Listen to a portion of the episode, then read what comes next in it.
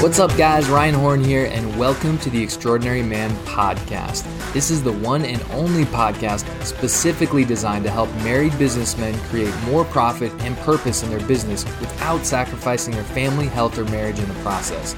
Each week, I interview some of the world's most extraordinary men, including 7- and 8-figure entrepreneurs, elite athletes, best-selling authors, and world-class speakers. Hey, what's up, guys, and welcome to the Extraordinary Man podcast. Today, I'm going to be doing a recap of my interview with Pedro Meneses. So, Pedro was born and raised in Guatemala, and he grew up in a pretty well-off household, and he was actually very spoiled. He was the youngest, and he talked about how that was actually a detriment to him because he had pretty much everything just handed to him instead of having to work for it. So he found himself, he was in his 20s and basically still depending on his parents and didn't really have a stable job. And he was basically living just to party, you know, and he talks now about how back then he wouldn't even consider himself a real man. And he wasn't doing anything productive. He's 24 years old. He's depending on his parents. And an opportunity through one of his friends came for him to come to the United States. And it was right before Christmas. He told his family that he was going to be coming back home in 21 days. And he's been gone now 10 years and he still has not been back to Guatemala. So he talked about how the first 5 years, he really struggled. And he had to learn a lot of lessons the hard way.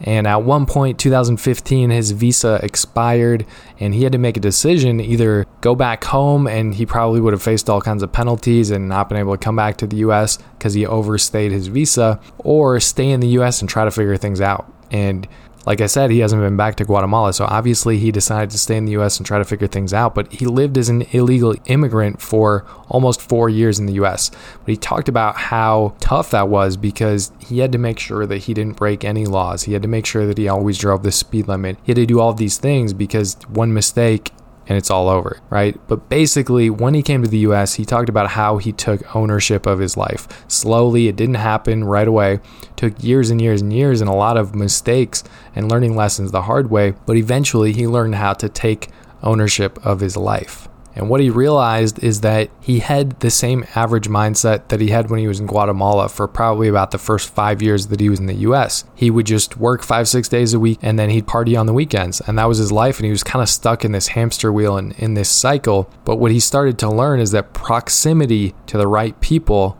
is really important. And he started watching motivational videos on YouTube and he found his mentor, Ryan Steumann.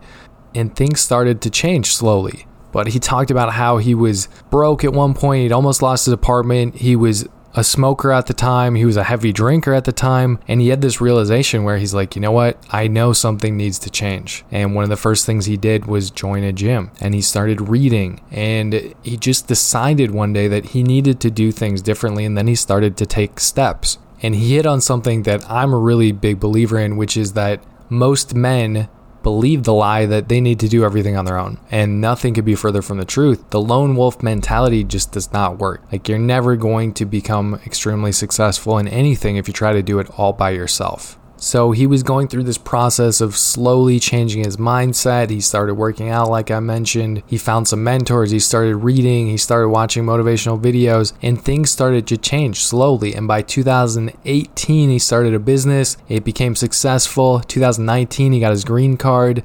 Somewhere along that way, he met his wife, and he's now married. 2019, he moves to Dallas, and pandemic hit in 2020, and he was doing marketing for tap rooms, and everything shut down. So his business is suddenly done practically overnight. So 2020, he's got a lot of time on his hands. So he always wanted to get in real estate. So he got his real estate license and started working in real estate. And he also started a business called Way of the Modern Beast. And he talked about how starting that business, for him, he believes he's becoming more of who God called him to be by starting that business. And it's for men, so he sells apparel and beard products for men. He talked about the book Wild at Heart and how that was really a catalyst for him of figuring out more of his purpose.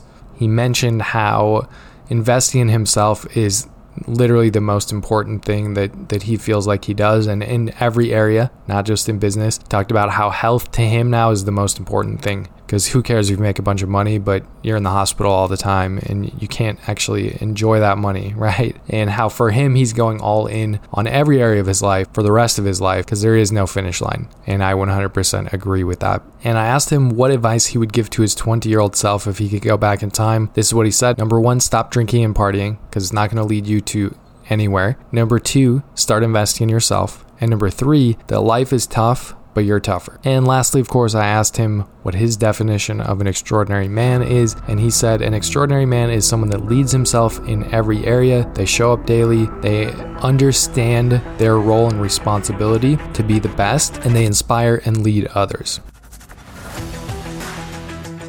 Guys, thanks so much for joining me on another episode of the Extraordinary Man podcast. Here's the thing, you're never going to maximize your potential on your own. So I'm personally inviting you to come and join me in the private Extraordinary Man Facebook group so you can level up your business and your life. Just head over to Facebook and type Extraordinary Man into the search box and it will show up as the first result. Iron sharpens iron, and this is the number one place for you to connect with me and other like-minded men who are on a mission to maximize their potential. My goal is to help you become the man God created you to be in all areas of your life.